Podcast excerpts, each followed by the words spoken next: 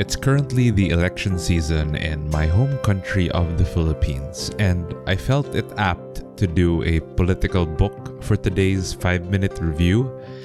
This might even be the most overtly political book that we've talked about on this podcast, and it's one of my personal favorites George Orwell's Animal Farm. Yes, Orwell's 1984 is a masterpiece, and I'm hoping we can cover it on the podcast someday as a full review. But don't you sleep on Animal Farm either. This short story can be read in a single sitting and is one of the most engaging parables on politics and the pursuit of power in semi modern literature. In Animal Farm, we follow the adventures of as the name implies, a group of animals on the farm. Essentially, within that farm wherein animal meat and byproducts are harvested for commercial reasons, the animals themselves have been feeling displeased with how the human beings at the farm have been treating them. They feel like they are being taken advantage of while getting absolutely nothing in return for everything that they provide to their human overlords. So, the pigs of the farm, being the most cunning and most charismatic, devise a plan for a revolution to overthrow their human masters. And they do so successfully.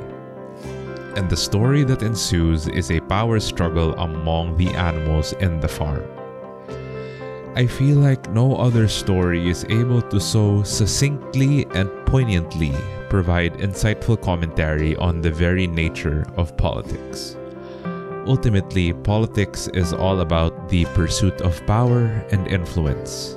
Of course, that power and influence can be used for good, such as to ensure the humane treatment of all animals on the farm, and to provide a sense of structure and direction so that farm life and all of the animals that reside within that community can live harmoniously. However, we also know that politics can be used for evil, such as to take advantage of one's power to satisfy personal greed and selfish ambitions.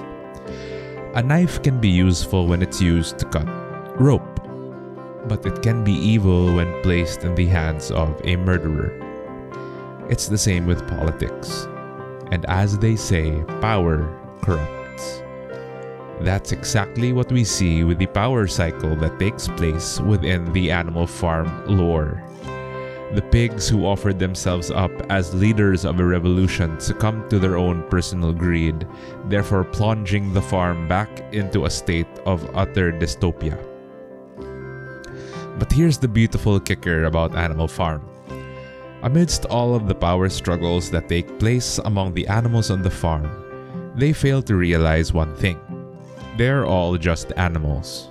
While they play around with their own personal politics, the human beings have already devised a plot to turn the greed of the animals against them. I won't spoil how the story ends, but the meat of the story is a commentary on the futility of partisan politics that's rooted in greed and ambition. Yes, politics can be used as a force for good when placed in the right hands, but if we fail to see the bigger picture and we get lost in all of our politicking, we're all essentially just animals on a farm waiting to be taken advantage of.